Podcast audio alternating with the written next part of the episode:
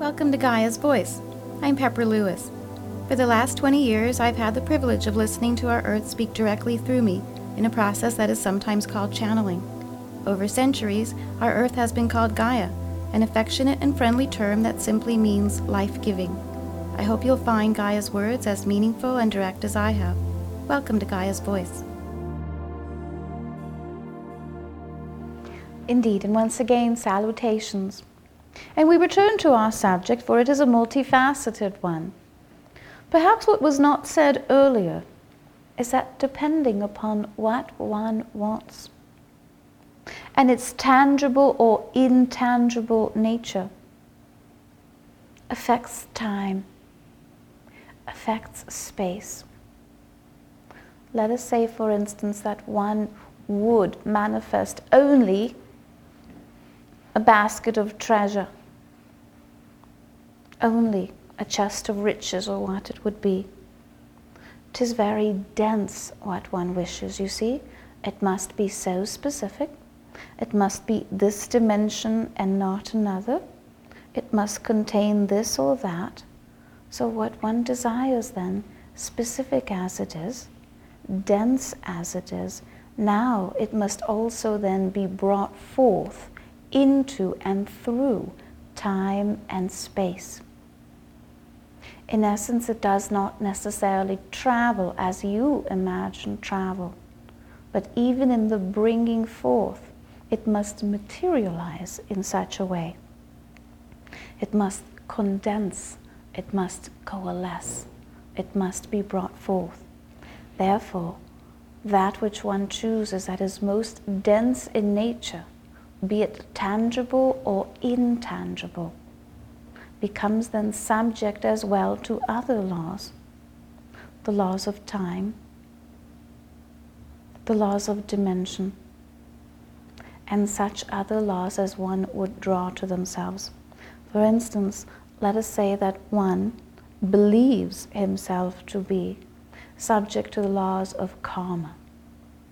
Then one would say, well, until such time as I have not completed my offering of karma, of service, until such time I will perhaps not be meritorious of that which I choose to bring forth. Now, the choice to manifest is still the same, and all the laws that apply to that are also still the same, but now they are also subject to the filter to the belief or the understanding that one must first transcend one's karma before one is deserving, meritorious of what one would call forth. The simplest ways to manifest are what we addressed earlier. I choose, I bring forth. I invite such as is mine to become mine in this dimension as well as others. It is the simplest way with non interference and with non separation, one draws to oneself what is already present and what already belongs to one. Even the third dimension of limitation is not the dimension that would keep you separate from that which you would desire. It may limit what you desire, it may catch it between time and space or in other such parameters as you may offer, but still it would present itself. The most intangible of things are sometimes no less dense. For instance, let us say one desires their heart's true love, what they would term their soul mate. And it must be this but not that.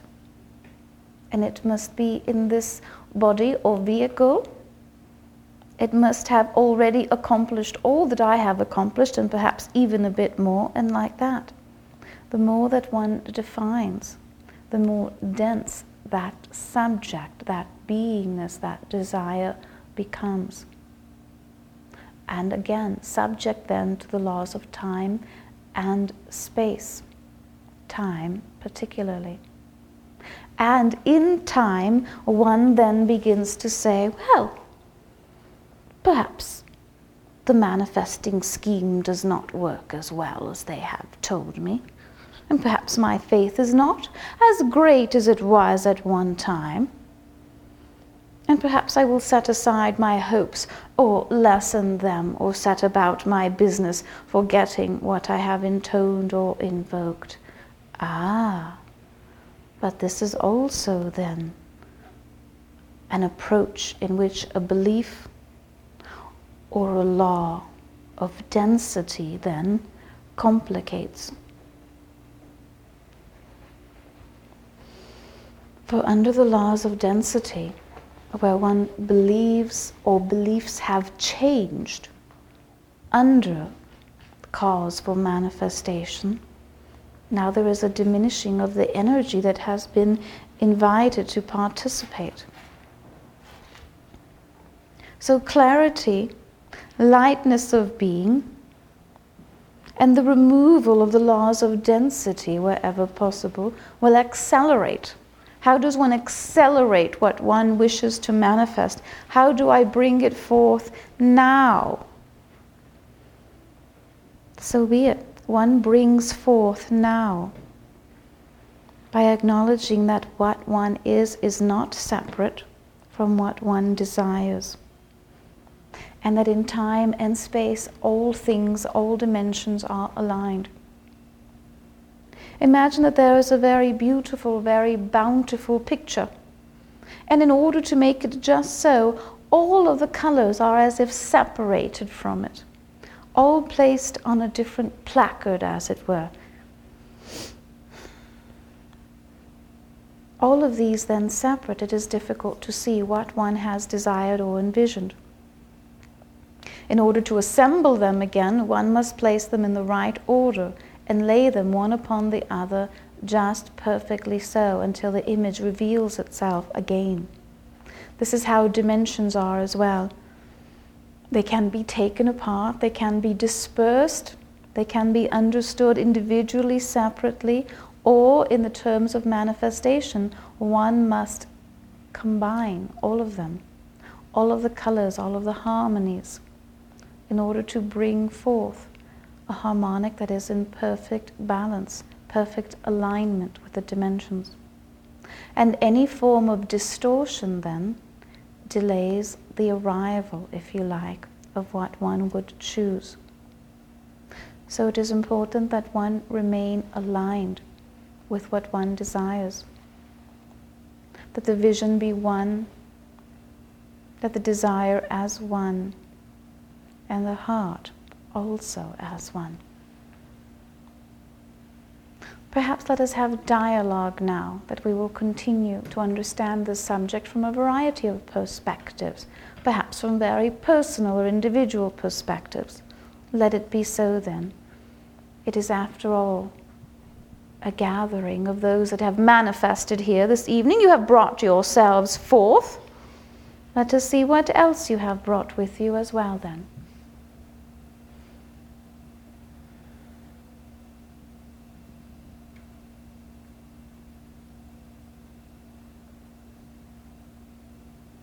Well then, shall we complete the evening? so simply and quickly, all of your answers then have been so easily met.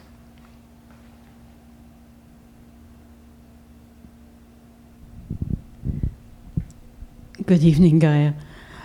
Somebody's got to jump in here. um, it seems that manifesting generally has to come from a place of knowing what you want and being able to picture it clearly. How does that work when perhaps one is in depression, one doesn't know what one wants, can't see the pictures clearly? How does one get into that creative space um, when it doesn't seem to be existing in the moment? Indeed, it is an excellent question. Now, one, your beingness is not in depression the mind is in depression. And you are not your mind. So the first question must be then how does one escape the confines of the mind in order to place oneself within a creative stance again, a beingness from which one can then manifest or bring forth? So it is the first understanding then to say, to know that which I am exists before and beyond this mind. And while the mind now finds it captive and interested in the drama of the moment, I stand beside it. And indeed, that is what you will do. Here exists the being and the mind. Here is your humanness. And then your beingness, that which you are, will take one step to the side. And now you are your beingness. This I am. This truth I embody. This truth is limitless. This truth here that I also embrace, this vehicle, this mind, so supportive most of the time, currently is not.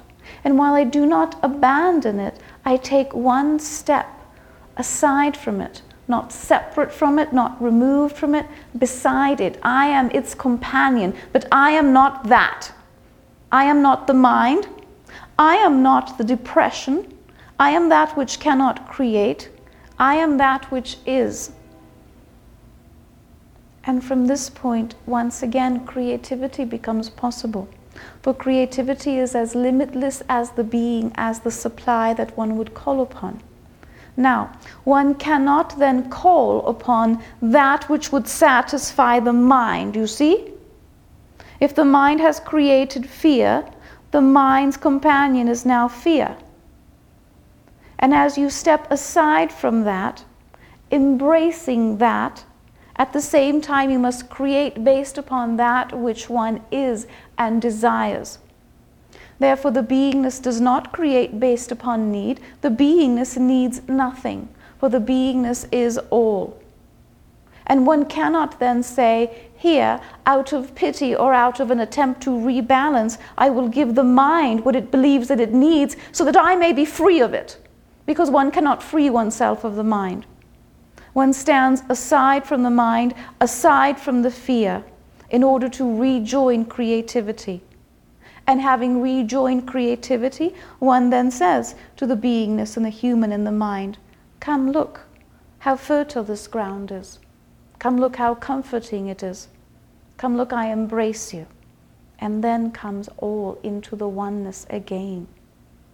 So it is not as vicious a circle, you see, for the mind cannot escape itself. And as long as one becomes only the mind, only what the mind believes that it needs in order to escape itself, there is no escape from the loop, the interminable loop. But the beingness is not a part of that, it only chooses to embrace that as part of the journey. Is this is of assistance to you. Yes, and um, from that space of beingness that has no need,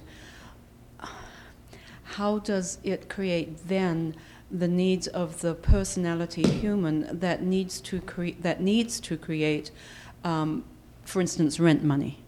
Very well, it does not. And this is simply a misunderstanding of the laws of manifestation. The human, the mind, needs the monies to pay the rent. So be it. The beingness, in its infinite creativity, creates for itself a life in which it is supported a life in which that which is, is. That which is does not need. That which is, is. Now, included in that which is, is the support. The support and the compassion and the firm ground to be upon and the security with which to embrace, and like that. One creates then a supportive environment in which there is no need. One does not create rent monies. You see, as we have said earlier, money of its own has little and no energy and only the value that is assigned to it. If one has assigned to it a value called need, that is very little value. But if instead one places oneself in beingness, in beingness I am supported, in beingness there is an environment about me that understands that which I am and that which is. And this includes that which needs. You see? That which you are. All that is God includes humanity that needs. But that which is, all that is, does not need. Does not need humanity, does not need rent monies, you see? but that which is includes humanity and loves and comforts humanity. That which is the earth does not need humanity upon it. But the sentient Gaia then approves and embraces humanity and all that humanity desires and its needs and its resources, you see? In essence, you hold need and the mind here when it is the beingness that holds need and the mind here mm. to cradle it, you see? The mind cannot cradle the being, but the being can cradle the mind. The beingness holds, embraces, and loves and comforts that which still fears and that which still needs. It does not stand aside from it. It does not hold it here and say, when you have dealt with your needs and such, then I will embrace you. It embraces it now, and at the same time it says, There, there, we are not that. But there, there, feel that. Whether it is need or depression or what it is, feel that while my beingness surrounds us once again with comfort for that which is supplies all, including that. So include the need, but do not become the need. Include the mind, but be not the mind, for you are not. It looks like a big threshold from where I'm standing right now. Is it indeed? It is one step from where you are standing now, sweet. Just one step. It is a difficult step for the mind but not for the beingness I am. Understand? Yes, I do. Thank you. If you will take the step, the mind will follow. It is somewhat obligated to do so. it is somewhat attached to you. Most of the time, the mind believes it leads you about by the nose. Why not have the soul leave the mind about for a change? that would be so nice. Put a leash upon it. Follow, mind. We go this way. mind, we enter the alternate reality. Follow if you dare. Most of the time, it is the other way around. It is the mind commanding. It is the mind that says to the soul or to the presence or to the purpose, Follow if you dare. Follow if you dare set aside such fears and such. Balderdash. Thank you. Indeed. And fear holds the rest of your tongues.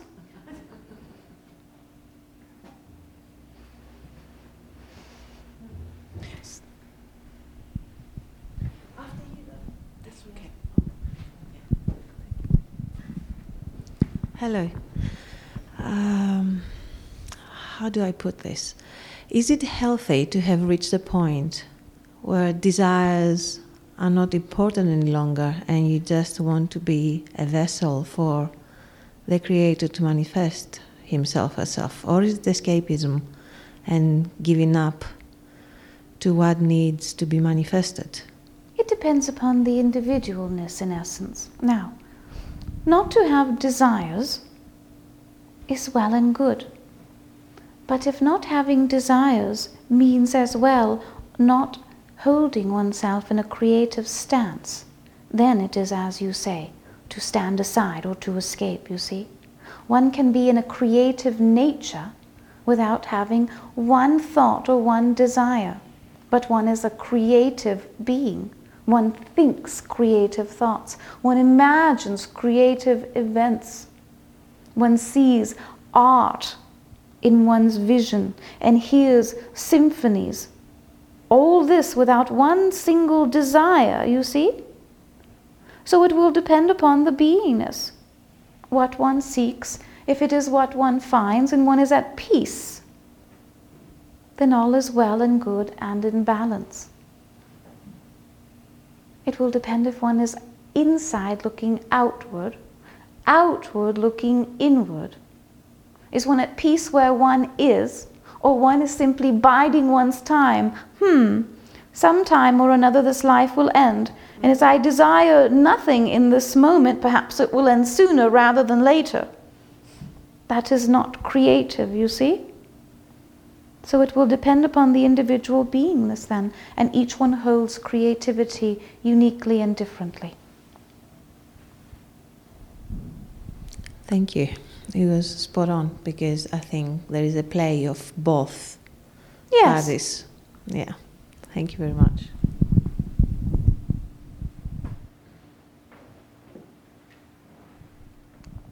Greetings, Gaia.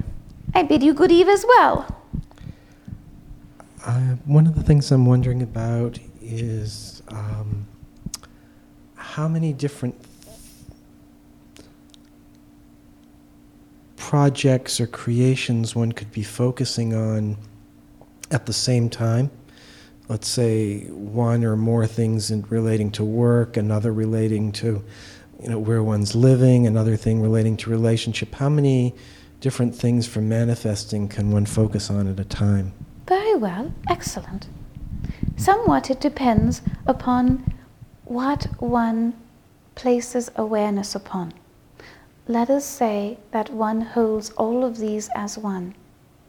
In a state of oneness, may all these things be made in perfection and manifest in my beingness in all of the environments in which I am. That is one state of beingness. Another says, this is here and that is over there. And if I put my awareness here, I have less awareness to put on that one. Where they are all held as separate, they become limited. For one has a limited awareness that one can offer in different directions. But if they are not all in different directions, what if they are all directions that all move toward the center? One need only then stand in the center of one's own beingness or one's own life and draw to one from all directions. Then they are no longer separate. All that one desires comes to one. To bring forth means to bring to the center, to bring to your being. It does not necessarily mean I will go seek it and there it will be. And then, having retrieved that, I will go elsewhere and seek that. Or I will place things in this order this first and that the other. Then they become a list of priorities and separate engagements. To have all of the same desires, but to hold them in oneness so they will manifest in one dimension from many. Be that where they enter from is still to be in one's center. You see? You are the sun. All revolves around the sun. All of your desires manifest, come to the sun. Like that.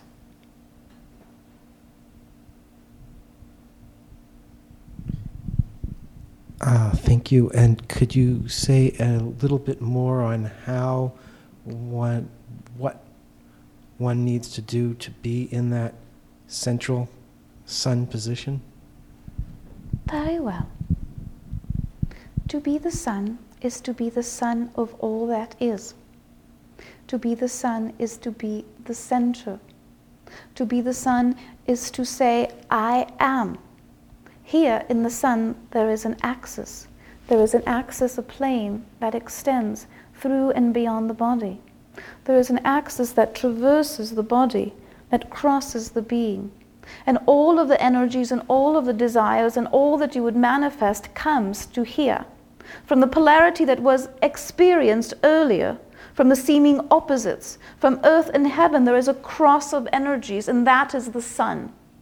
From the seeming opposites comes a cross of energies into the solar plexus, and that is the sun. And if one forgets then how to be the sun, it is to be as I am in this moment, using this body, your body, if you like, as an example, where the energies cross, the meridians of the body cross. Where the meridians cross, the ley lines of the planets cross. And that is the sun. It is the central position. It is the place where all energies come to be.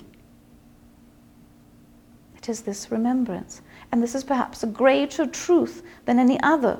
For you to say, My mind is here, are you certain? Is it your mind that is here? Is it your brain that is here? Where do the thoughts come from? Is it your heart that is here? Are you certain this is where your feelings come from?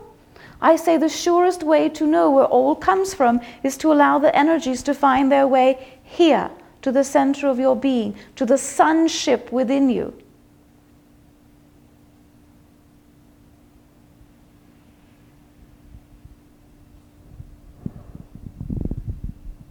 Shall we say you also are a son of God and the center of all that is? You see, humanity wishes not to say it all revolves about me. for fear that that would be the ego that would speak. I say not. If you are indeed the Son of all that is, then all does indeed revolve around you, and you, and you. It cannot be otherwise.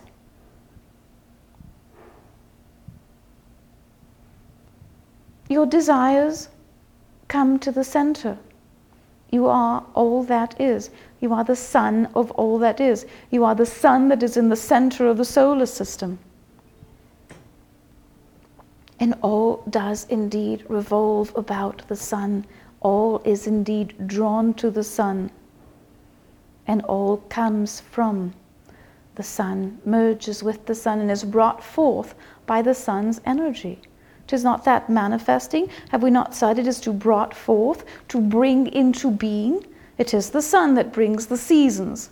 It is the sun that brings the crops. It is the sun that brings renewal. And it is the same sun that brings the same to you, for you are that as well. We have said again and again you are not who you are, you are that you are. You are the sun I am. You are that I am. The who does very little. That is all there is. Yes? Yes. Indeed. Thank you.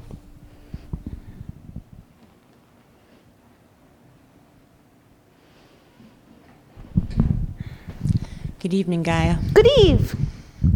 I'm not really sure how to frame this question, but I accept the truth that everything that is visible to me in my life is there because I manifested it. But I'm not always aware that it's a conscious thought or creation or choice. And um, I do have experiences of lucid dreaming where it's very real to me at that time, but it's not in this dimension. So, can you explain how things manifest in one's life without the conscious creation? Yes. And then how to, well, I think you've talked about how to do conscious creation tonight, but what about the unconscious creation that shows up? that is a bit when the being says, you know what? I have not been surprised in a while. And while I'm not certain entirely what it is I do want, I do want something. And so something enters your beingness. Lucid dreaming or lucid creating is simply to enter the field of all possibilities. It does not necessarily mean that one must enter it with their entire consciousness intact. One enters the field in an exploration, and that which is most attractive to the beingness in that moment is drawn to it, whether one is conscious of that attraction or not. Mm. Attraction is a field. It is a magnetic field. And as the exchange of energy takes place, the electromagnetic field shifts polarity. And so that which is attracted to that movement is brought into your beingness. Now, most of the time, that which is attracted to your beingness is drawn into the field by a desire, be it conscious or unconscious. Sometimes, however, the tide simply brings something in. Hmm. And then you have the opportunity to evaluate it and say, this indeed is a dream come true, or where indeed did this come from and how soon can I toss it back? All of these are possibilities as well. Remember that to manifest and to unmanifest is not entirely different. To appear and to disappear is not entirely different, and all part of the same creative act. Whether one manifests a life or takes a life is, involves the same amount of creativity. It is a difficult concept, but it is the very reason why there is no judgment. They are both creative acts. They are an aspect of what is. They have come from the isness or the all that is, and all returns to the is, all that is. It began as a creative act, it ends as a creative act, and renews itself as a creative act. one cannot judge such. It is life unfolding, or life becoming, or life renewing, or life exchanging. And all of these circulate about you as well in your own field. And that field has attractors, some conscious and some unconscious. And depending upon this is what you will draw to you. Let us say you very much desire a certain experience, but at the same time you fear it. Both of these, in essence, travel together. The desire and the fear of an event or a thing or what it may be travel together. And as they enter the field of possibilities, that which is stronger in that moment, or that which is an aspect of more attractiveness, or that which is present when the exchange of energies or the folding of environments takes place, that is what will enter. The fear may enter, or the desire may be expressed. This is when there is unconsciousness, as you have asked. When there is consciousness, one presents first one's desire. And then, if there is an underlying fear, well, one will hold that in reserve. But when one is unconscious, they both travel as if side by side, each daring the other to be the one to manifest. You see? Mm-hmm. So you can you can desire something as you, you just mentioned and then it brings forth a, a fear if you acknowledge that and still go with the desire it can still manifest Oh, yes. The desire does not disappear because the fear is present. And as long as the fear is not what goes first, we will say. Mm-hmm. Or they will travel side by side. In which case, still, we would say odds there are as a 50 50 possibility. If they travel as partners, what will be present? What will enter that field first? What will be magnetized first? And let us say that it is the fear. Still, it does not mean that one does not manifest one's desire, simply that one must go through the fear mm-hmm. 1st in order to understand the desire, you see? yes yeah But they have become partners now. where fear can just cancel out the manifestation It can. it can More than likely, it is simply put on delay, mm-hmm. on the back burner, on a bit of a simmer. It is rare that a desire is completely cancelled. that makes sense that makes sense can i ask another question on No! No. Somebody else can go. No, I shouldn't ask permission. I should just say, I have another question, Gaia. Ah, very well then. We must become empowered. You are the sun, have we not said? Yes, Does the sun not then command from its center? exactly. You spoke earlier about uh, timing and space and the laws of time and space and when things uh, manifest and mentioned something about the denser the desire, the longer it takes to manifest. And I'm not sure I understood clearly um, how time and space works into this. I, I always use the phrase, you know, everything's in divine timing and it'll get here when it's supposed to get here, but I'm not, I don't understand how that really works. So can you do a little bit more expansion on how time plays into manifesting or calling forth what we desire? If one exists in the lightness of one's being, then all that one draws to oneself is also in the lightest of all beingness. But if one then considers oneself of a dense nature, where the mind becomes a bit dense and the thoughts a bit slow, and one feels oneself indebted or responsible to another or for one's life, one becomes more dense. Their energy becomes more dense. The energy that travels through their beingness slows. All the processes of the beingness slow. The digestive process slows, and even the eyes slow. The more that this continues, the more dense the being becomes. Now, that which is most dense, when it attempts to create based upon the lightest of all thoughts or experiences, that lightness of being, that light desire, must in essence travel through a thicker field, Mm. a more dense field. The thicker and more dense the field, the more time and space relate to it. The lighter the field, the speed of light, we will say, whatever the speed of light is, by which world it is or by which dimension is, and it varies. But the denser one feels or regards one's beingness, the more that one enters time and space, and therefore one's desires slow. The process itself slows, giving time, if you like, for one to understand or to recognize how all has slowed down. It becomes, in essence, sluggish, you see. Mhm. Energy as well. And what one manifests can come very quickly or it can take years. It is all the same law.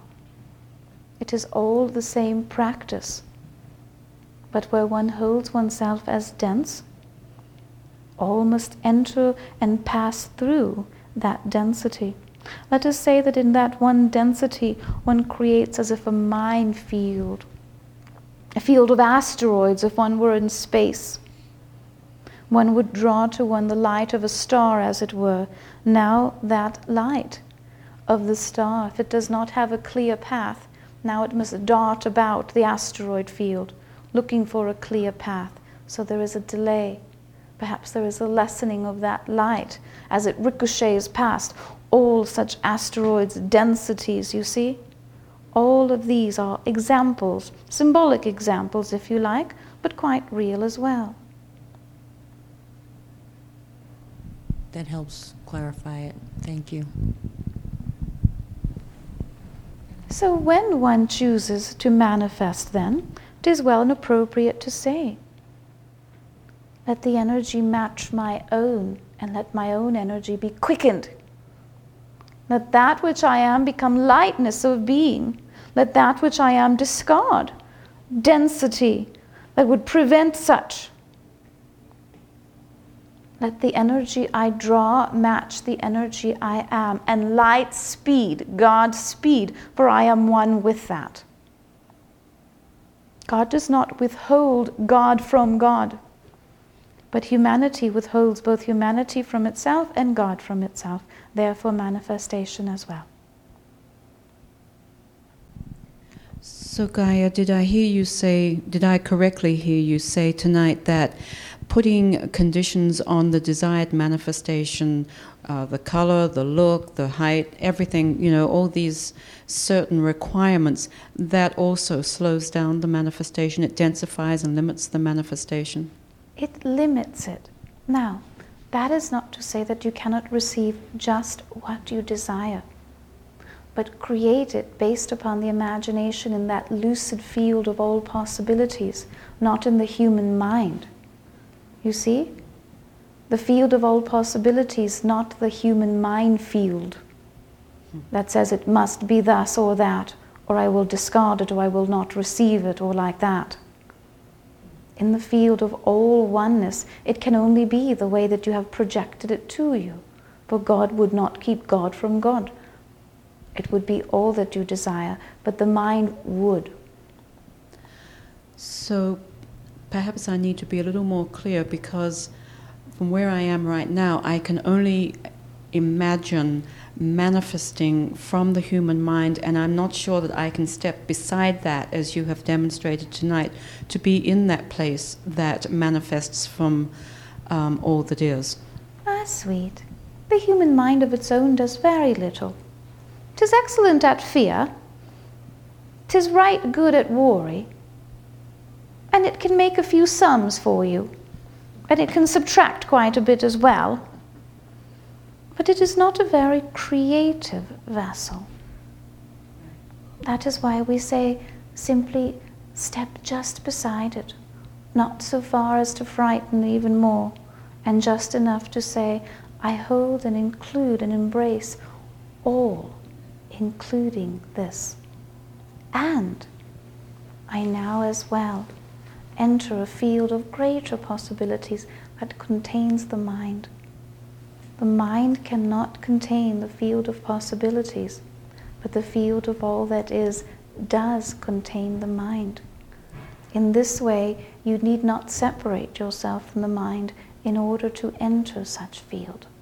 And this is part of your fear, that you must, in essence, divorce yourself from your mind in order to choose elsewhere, just simply a different perspective. I, I understand what you're saying to me. How can I recognize when I have stepped into that other place of the beingness? Oh, tis very simple. Do you get what you want there? The rent monies or what it is? okay. Ah, here I am. Oh, that wasn't the place. It was the other one. Oh, like that. Okay. With a bit of humor, just like that. Not with a chastisement that says, I've done it again. Once again, I find myself in lack and without and in need. With humor. With humor. Oh, look, I have stepped in a bit of luck. Off with these shoes and on with the next. Into the field of greater possibilities. There is no muck to step in there. The field of the mind, well, one must dodge it a bit. Yes? Yes. Indeed. Thank with you. humor, you see? With humor. The smile upon your face. Indeed, sweet. It gives us great pleasure to see it such. Thank you.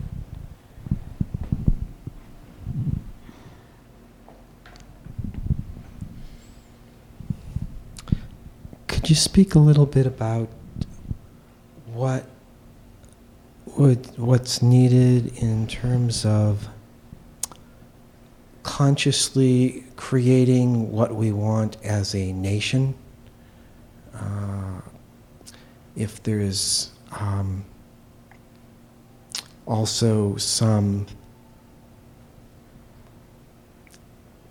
uh, number of people that need to be consciously working together to create greater harmony and peace and transformation.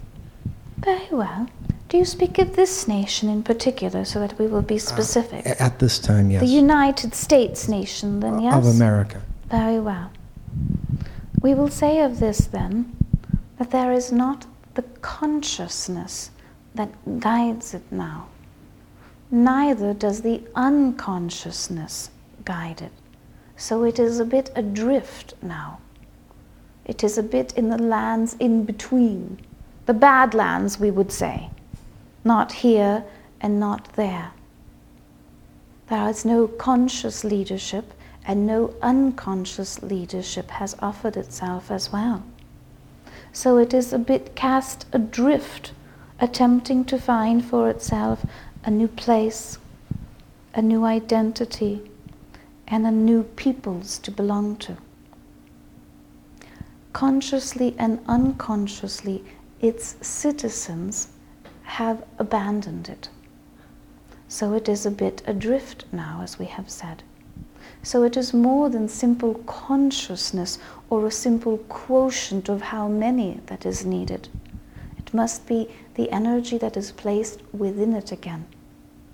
It must find its heart first, and then it will rediscover a consciousness First, there must be a discovery of the heart. Where is that heart? That heart is within its peoples.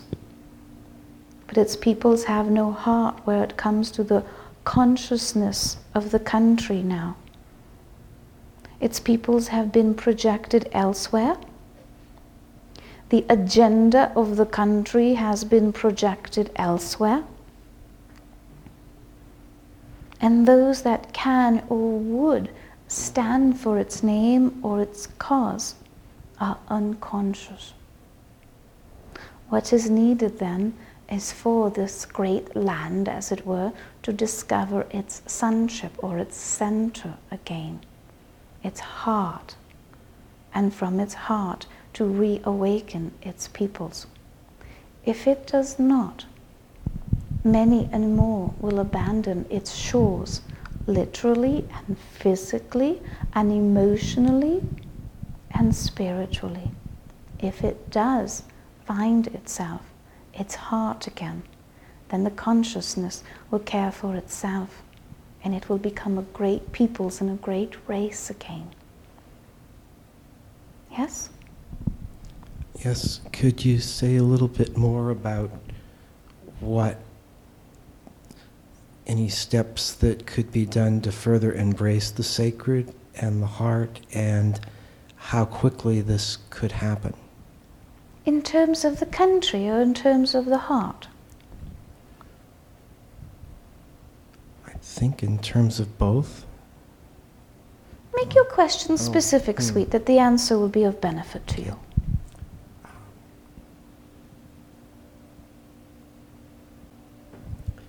In terms of the country, uh, being able, or part of the, the peoples of the country being able to embrace the heart and the sacred. Uh, Very well.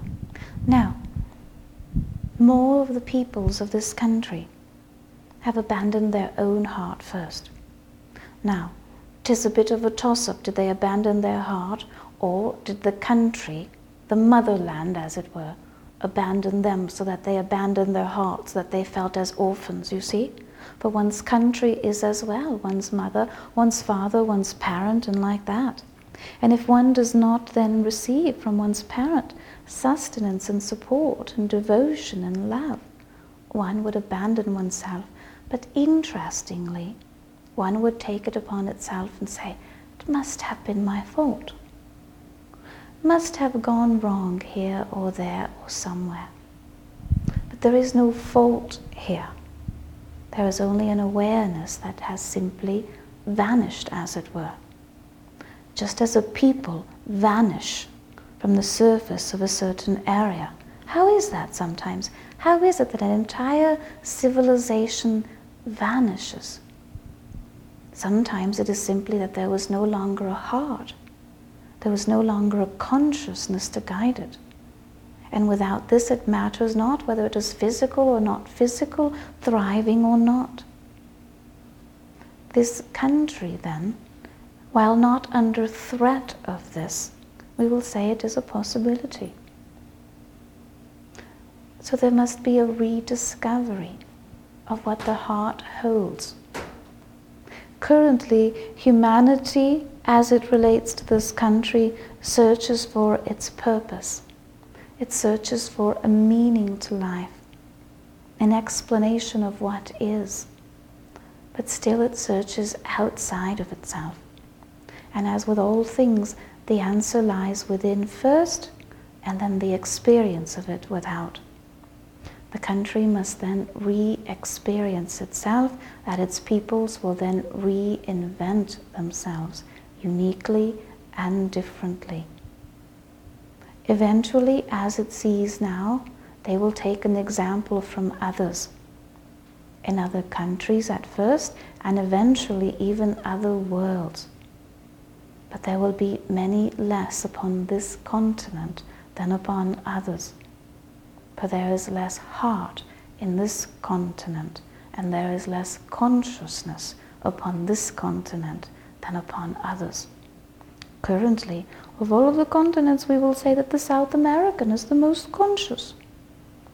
It also contains many of the indigenous ones, you see, and the indigenous races tend to hold their heart as a bit more sacred than the external peoples.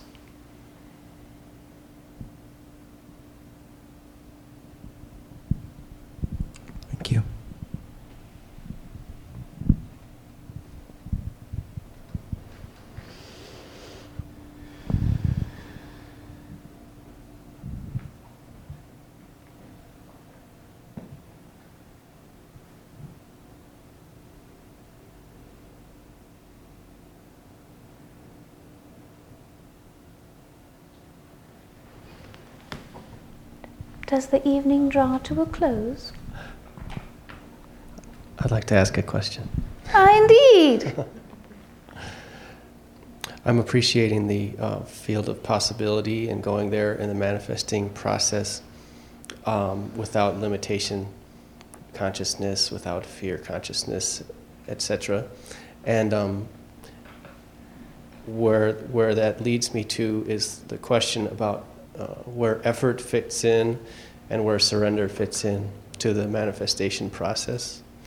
Because if you go to that place of limitless possibility and uh, visualize a certain scenario and, and uh, you begin to draw that into manifestation through creativity, that's, uh, and, and that's as far as you go, then it, I'm wondering how much effort is necessary. Uh, and then when you make effort, if you're not seeing results, then where does uh, surrender step in as a part of the process? Very well. Now then. First of all, the beingness cannot effort whatsoever. Tis unbecoming of a being to effort after all. The mind, however, takes great pleasure in making effort for itself and for others. So the mind must be gainfully employed as all must. And so effort is the gainful employment of the mind. Now, there is purpose to this as well. So, in answer to your question, as one, yes, enters the field of all possibilities, and there creates and shapes and draws to one, magnetizes to one one's heart's desire or soul's recreation, what it would be. When that process is complete, that is called surrender. The completion of the manifestation process, whether or not what one's desire is, has been brought forth yet through time and space or not, when the process itself is complete, that is called surrender. And no other aspects need be. One need not go tweak what one desires. I'll go visit it a bit and see if it is growing just nicely. Let us see which dimensions it has traversed so far the 12th, the 9th. Oh, in a year or so it ought be here. You see, once one completes the process itself, it is surrender. Surrender is the completion and the knowing that the process is complete.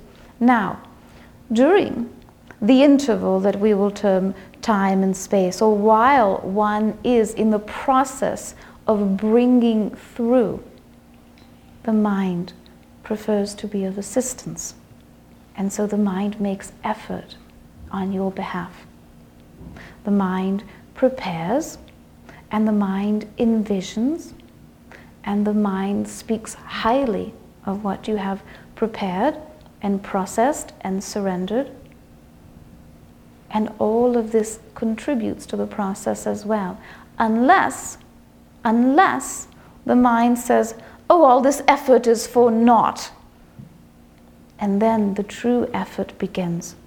For then the mind, in its state of effort, goes about selling, as it were, the idea to the other aspects of your being that it is or is not happening in your favor. It did or did not manifest. It was or was not created.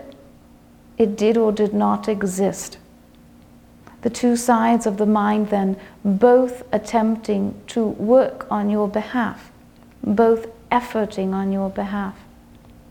In essence, you cannot make your beingness effort and you cannot make your mind not effort. They as well are partners then. And just as fear and desire are partners, one need not preclude from the other to bring forth. Does this assist you? Yes. Yes, thank you.